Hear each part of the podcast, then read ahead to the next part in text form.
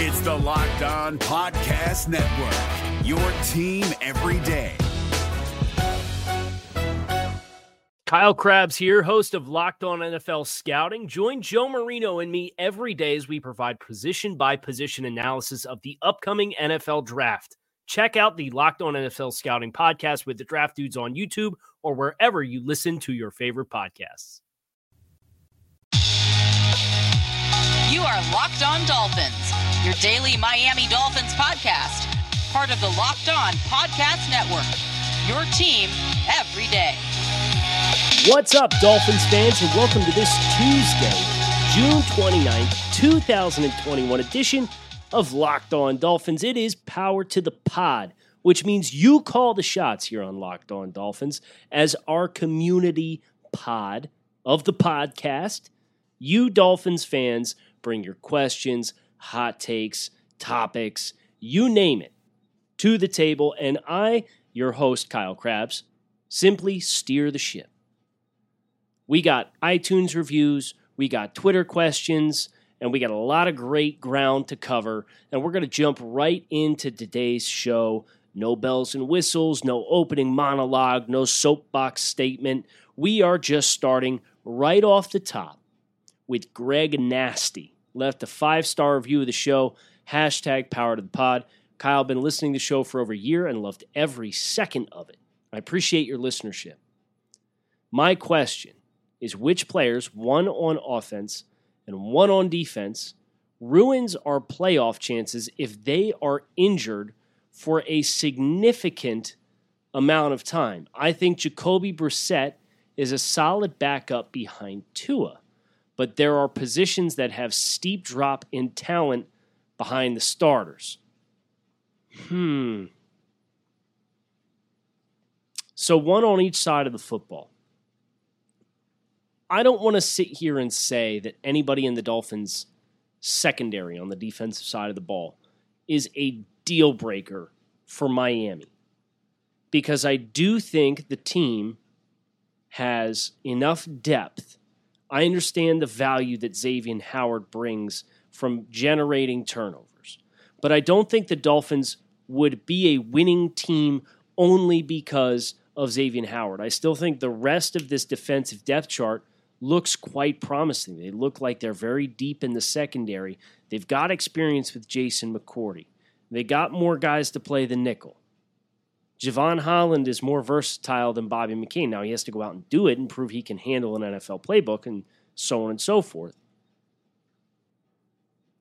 I'd probably pick Jerome Baker on defense. There's a part of me that wanted to pick Raekwon Davis and acknowledge the fact that him on the nose has the highest potential ceiling of any of the defensive linemen that you have. I think you look at the Dolphins' interior defensive line group, uh, which is what I meant there. I'm not including Ogbah or Phillips or any of those guys.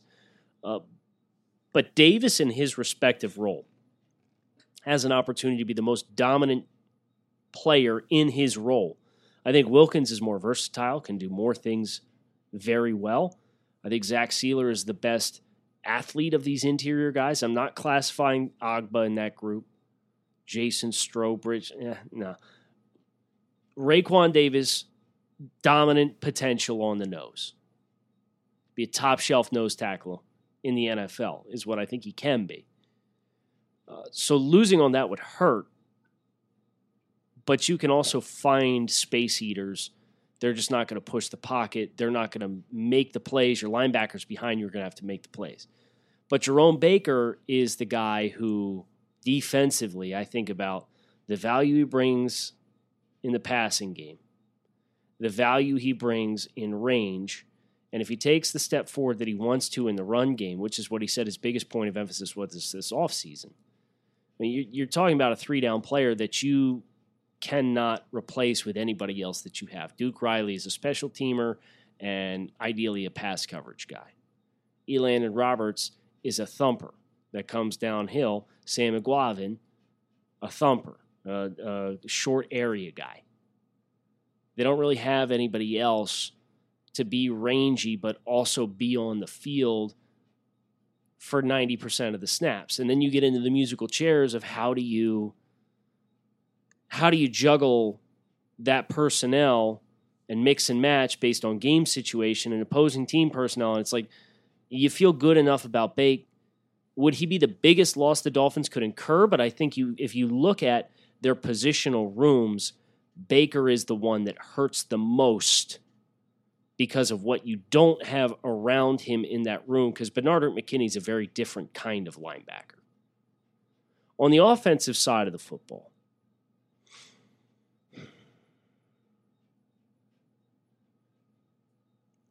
Jesus, I mean, I agree with you that Jacoby Brissett can keep your head above water. If he's got to start six games, you can hope to go 500 and you're not bombed.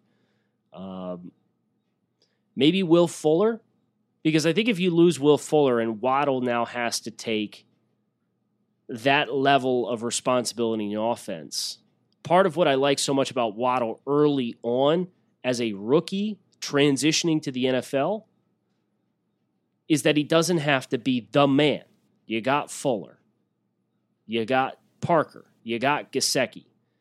But if Fuller goes by the wayside, if he gets hurt and misses an extended period of time, I think that changes not only what the offense as a whole looks like, but it also really hurts Waddle's ability to play in the slot and have a great as great of an impact as he possibly can. So that domino, I think, domino effect, I think, can change uh, what the Dolphins' offense looks like. Now, they still have talent because they completely overhauled the room. But I think I think it's a testament to the Dolphins' depth that I, a, I don't have an obvious answer on either side of the football. Um, so compelling question nonetheless, and I thank you for it, Greg. Sam, Kyle, love the show as always. Maybe I'm not understanding you. One, how can you possibly look at Howard's contract and not include the signing bonus? That's the money he wanted up front and agreed to take. The player and power movements have made players think they can ask for 40 million guaranteed and then renegotiate or demand trades or hold negotiations hostage five minutes later. It's more prevalent in the NBA, but certainly taking root in the NFL. X is under contract for four seasons. He should play or retire. Those are the choices. Why am I wrong? So I'm not discounting the signing bonus. I'm telling you from Xavier Howard's perspective he's looking at how much money was on his W 2 last year versus what was on the W 2s of James Bradberry's of the world and all these other guys and, and, the Byron Joneses of the world. And he had less earnings in that calendar year. So, yeah, the annual average salary is still sixth in the NFL. It's still less than Byron Jones's, and that's still reportedly a problem. But from Howard's perspective, it's it's okay.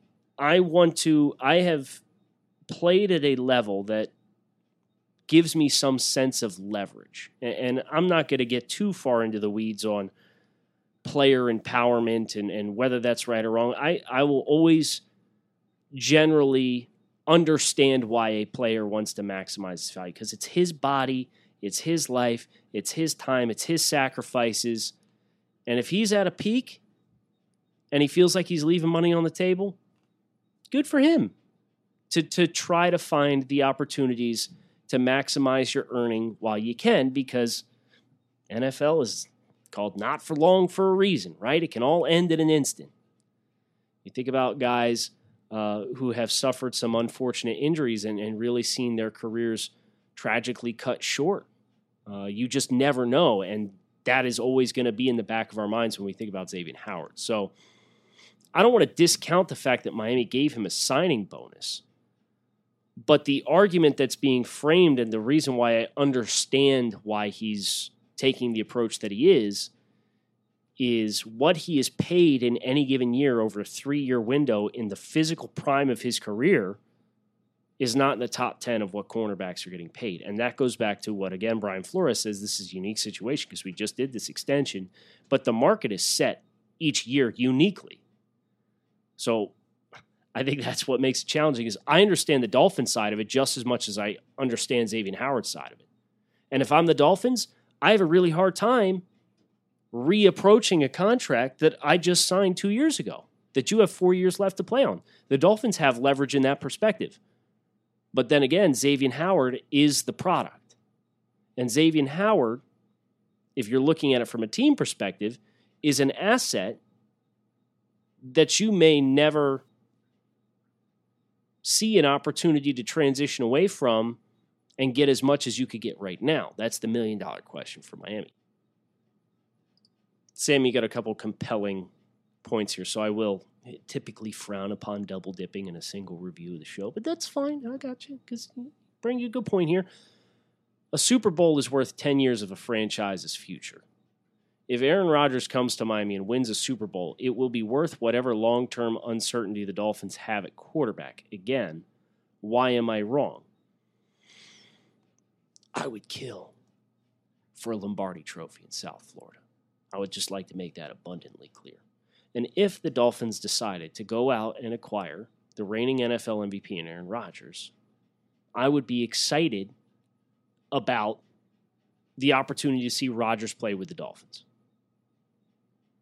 Would I be anxious about the longevity of it? Yes, because now you have rapidly put yourself on the clock where you better win a Super Bowl. And if he does win a Super Bowl in Miami, in your hypothetical, Sam, I don't want Dolphins fans yelling at me for even entertaining this idea.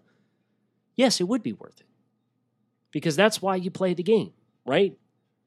And we would all forget about it.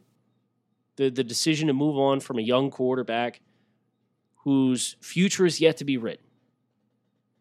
But if you don't, the what if and the way you've accelerated your hot seat as an organization and the people making the decisions in front of it, um, it's such a high risk maneuver to make, and it, it really flies in the face of everything that they have preached. So I'm not being dismissive of like, no, I don't want Aaron Rodgers. That'd be terrible. Um, but I think the long term view has been the stated mission statement by Chris Grier for two years now. So I, that's why I would be surprised if it was something that they entertained. But you're right. At the end of the day, you do play to win Super Bowls. And Rodgers, I don't think there's a question, in the year 2021 would give Miami a very good chance of contending for that. But if you were ever to make that caliber of a move, you damn well better win it. Because if you don't, you're probably going to be out of a job.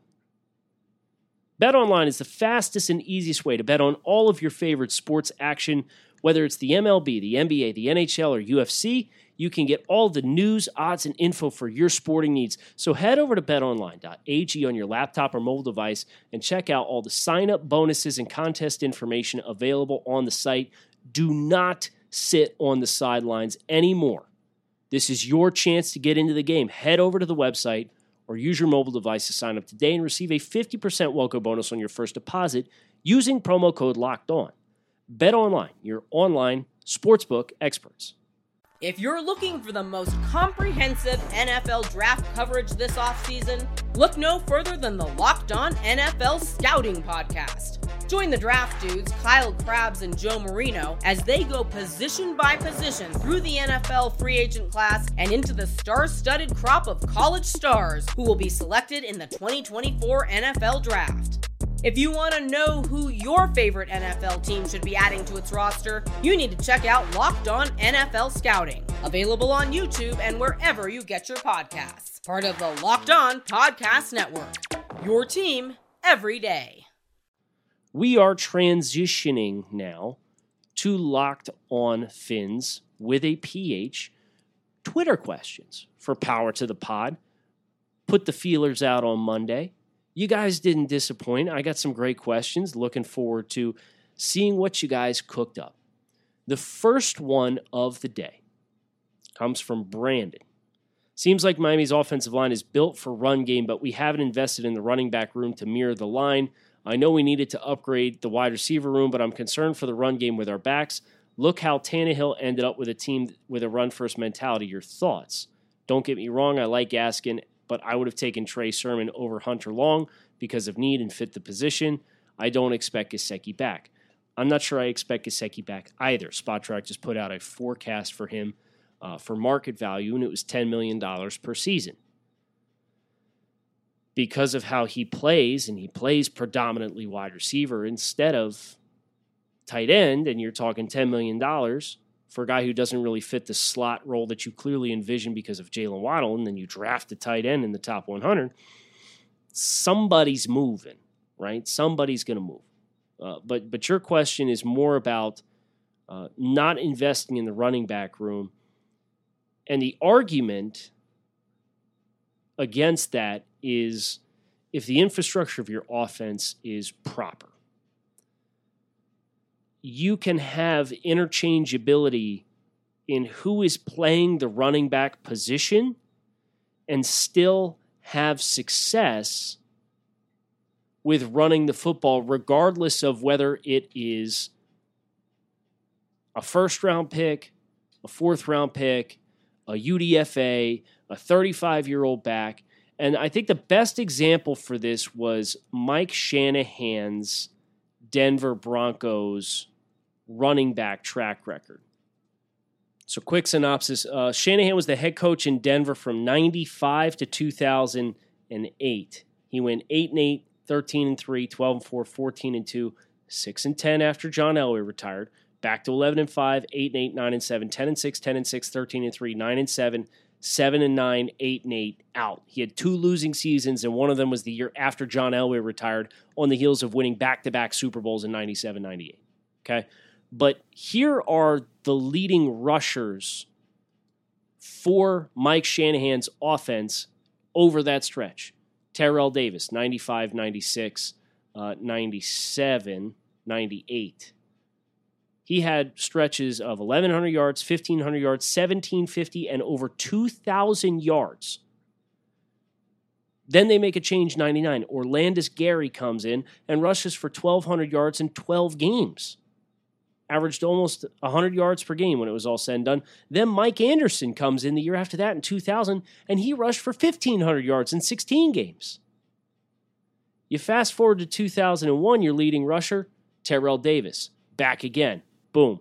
Down year rushing the football. He and Mike Anderson split the, the totals. Uh, starts were almost 50 50 as far as carries. 2002, Clinton Portis, 1,500 yards, first season there. Clinton Portis, 1,600 yards. Reuben Droughns comes in in 2004, rushes for 13 or 1250. 2005, Mike Anderson, back again, rushes for over 1,000 yards and 12 touchdowns. 2006, Mike Bell, 1,000 yards. 2007, they had a 50 50 split between Travis Henry and Selvin Young. Nobody rushed for over 1,000 yards.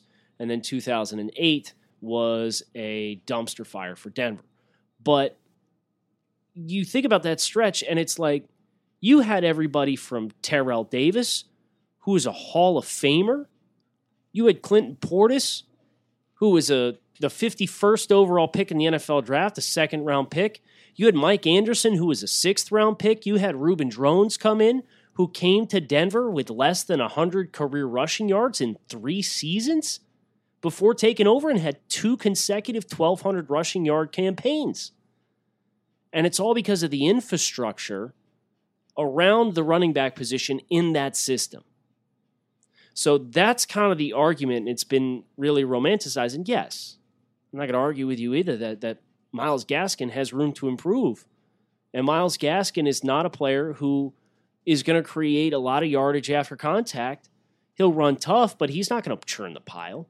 So that's why it's more paramount for Miami to get the interior offensive line right. That's why I thought it was important that they got Ereck Flowers off the starting offensive line.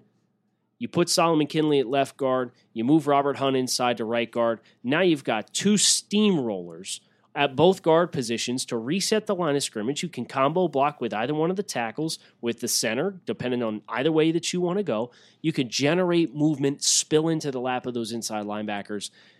And if you're picking those blocks up, and you improve your blocking at the tight end position. And too many times you saw Durham Smythe give up penetration across his face. Those are the ways that it all adds up to Myles Gaskin, who kind of is what he is as a running back, in my opinion. Uh, but that's how he can be more productive with the limitations that he has in place. And that doesn't even get into the economic perspective of investing a premium asset in the running back position when your line's not sorted out. If the offensive line was elite and we weren't getting it done, then I think we would have a really good conversation. And we would need to have a really good conversation. But I don't look at what the Dolphins' offensive line has and say, yeah, that's a finished product. The back's not getting it done. The offensive line needed to be just as much better, and the spacing that the offense provides needed to be just as good.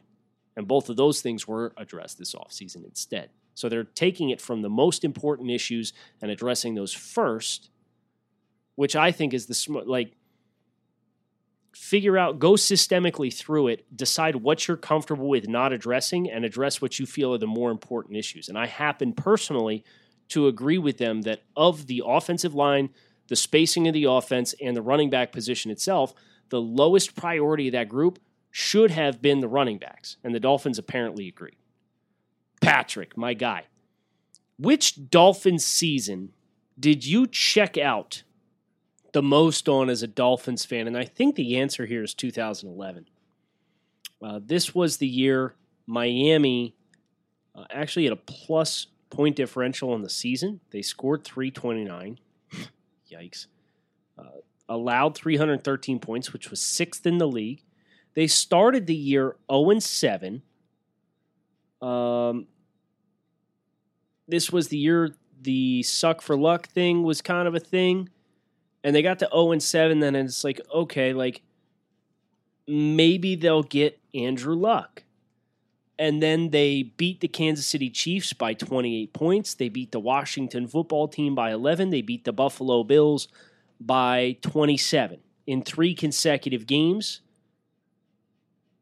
and then they lose by one point on Thanksgiving to Dallas before winning against the Raiders by 20 to get to 4 and 8 and it's like well jeez what an odd twist and i think at that point that Dallas game and then the Raiders game back to back for me is like the last month of that season I was just beside myself. And of course they won two more games, finished 6 and 10.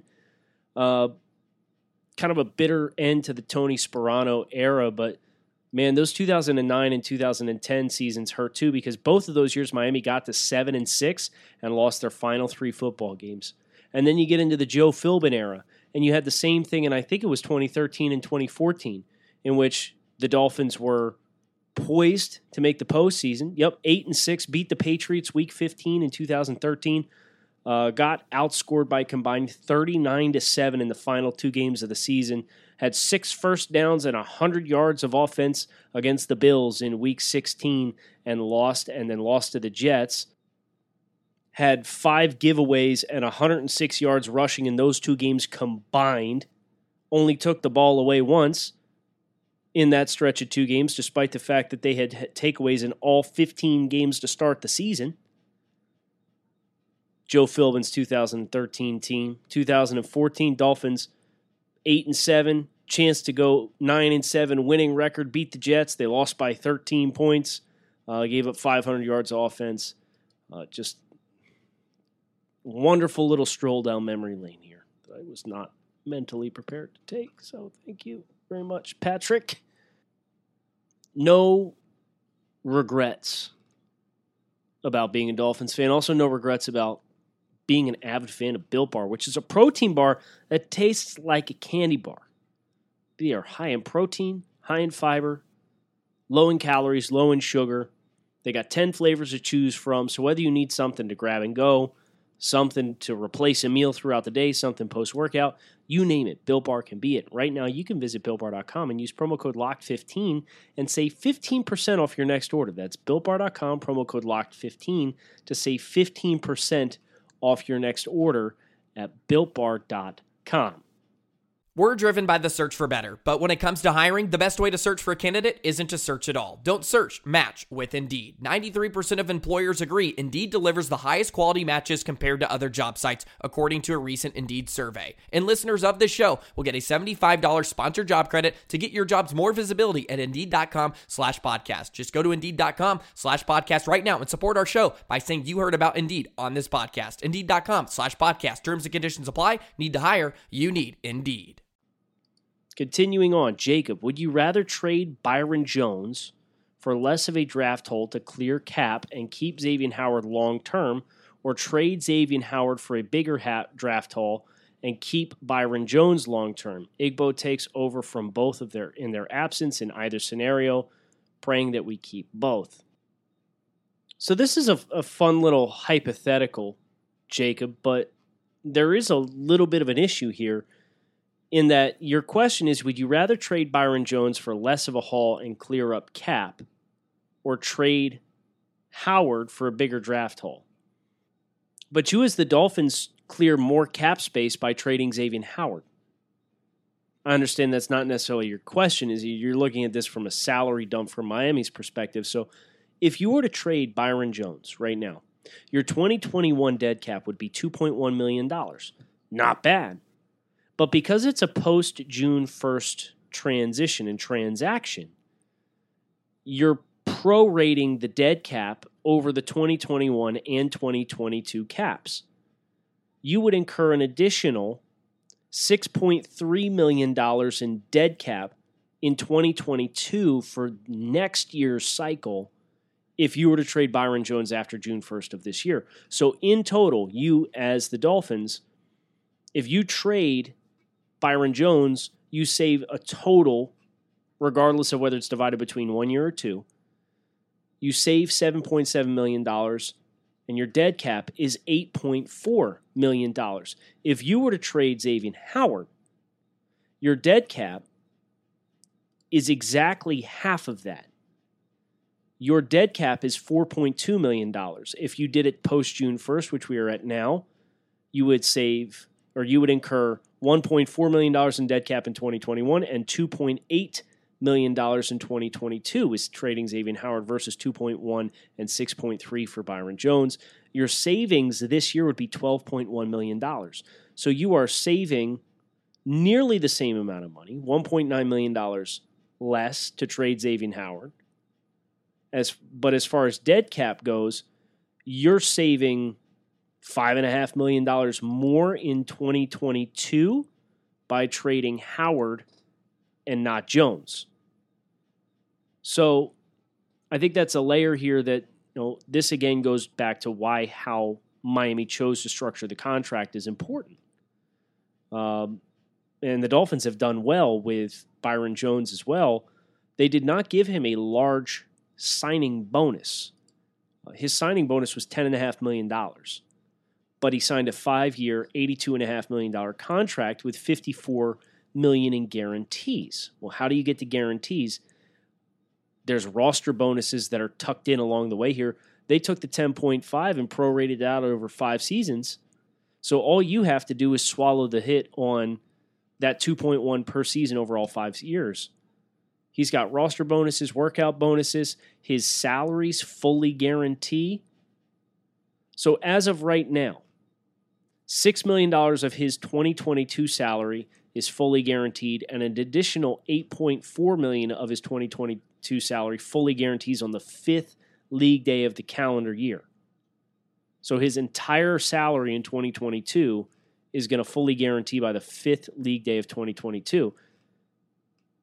But if you're fully guaranteeing the base salary, you can trade that. You can't trade the signing bonus. So both of these contracts for Miami, you have a fair amount of flexibility. I know that doesn't answer your question, but I do think that's an important distinguishment to make is that because of how the Dolphins structured the money, they would save more in trading Xavier Howard than they would Byron Jones. And granted, he's an extra year into his deal. But they do have reasonable outs on both contracts if the price was right. I don't think there's any question that Xavier Howard is a better player uh, for the turnovers that he produces. But uh, if he didn't have knee issues, this would be an open and shut case. But he does have knee issues. And it's not like, oh, well, everybody gets hurt from time to time. It's like, dude's had like three or four knee procedures in the last five years. At corner, that's scary. And that, that's where I get stuck with what the quote unquote right decision is to make. Chain King wants to know if there's any players in this year's supplemental draft worth looking at. To my knowledge, there is no supplemental draft this year due to uh, the COVID pandemic. So, the way that it works is players, you have the declaration deadline. If you have a hardship that prompts you to change your situation after the deadline, you can declare for the supplemental draft. but the league extended the window for players to decide whether or not they were going back to school until the middle of March this year because of COVID, and everybody was granted an additional year of eligibility. So uh, I believe because of that, uh, there is no supplemental draft this year. There are no players that are going to be given the opportunity and have the, the window opened for them by the league to make the jump.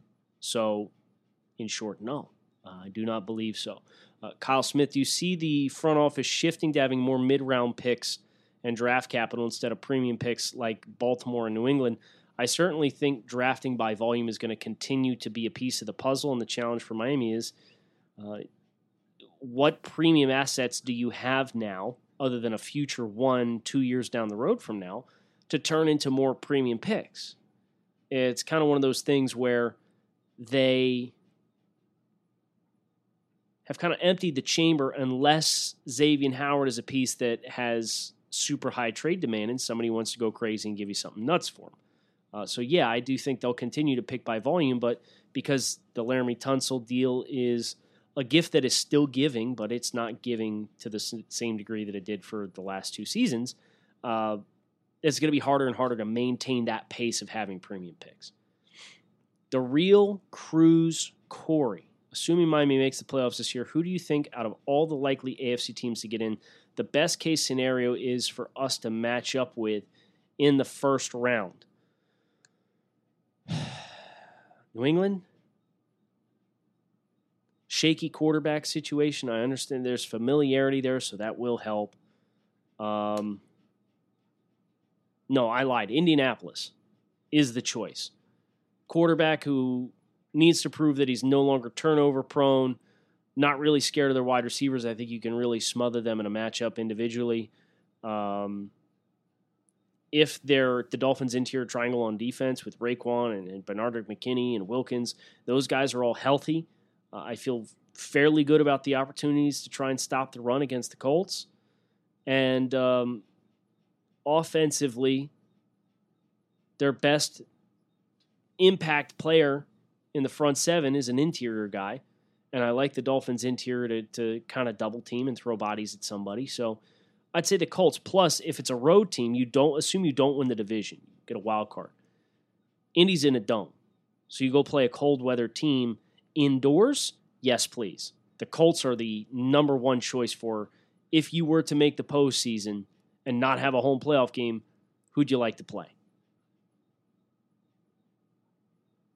Adam, which failed Dolphins coach of the 21st century do you think could have succeeded had they been working with a competent front office. Tony Sparano. If you'd have made the right decision at quarterback, who knows what this team would have looked like instead of taking Chad Henne in the second round and draft Jake Long in the first because Bill Parcells thought you could get the same caliber of player in Chad Henne that you were getting with Matt Ryan. And then didn't flush a second round pick down the toilet for Pat White. I mean that that stretch there, those quarterback investments killed a lot of other redeeming qualities about that Dolphins team. Now they lucked into Chad Pennington, but Pennington was never going to be a long-term answer.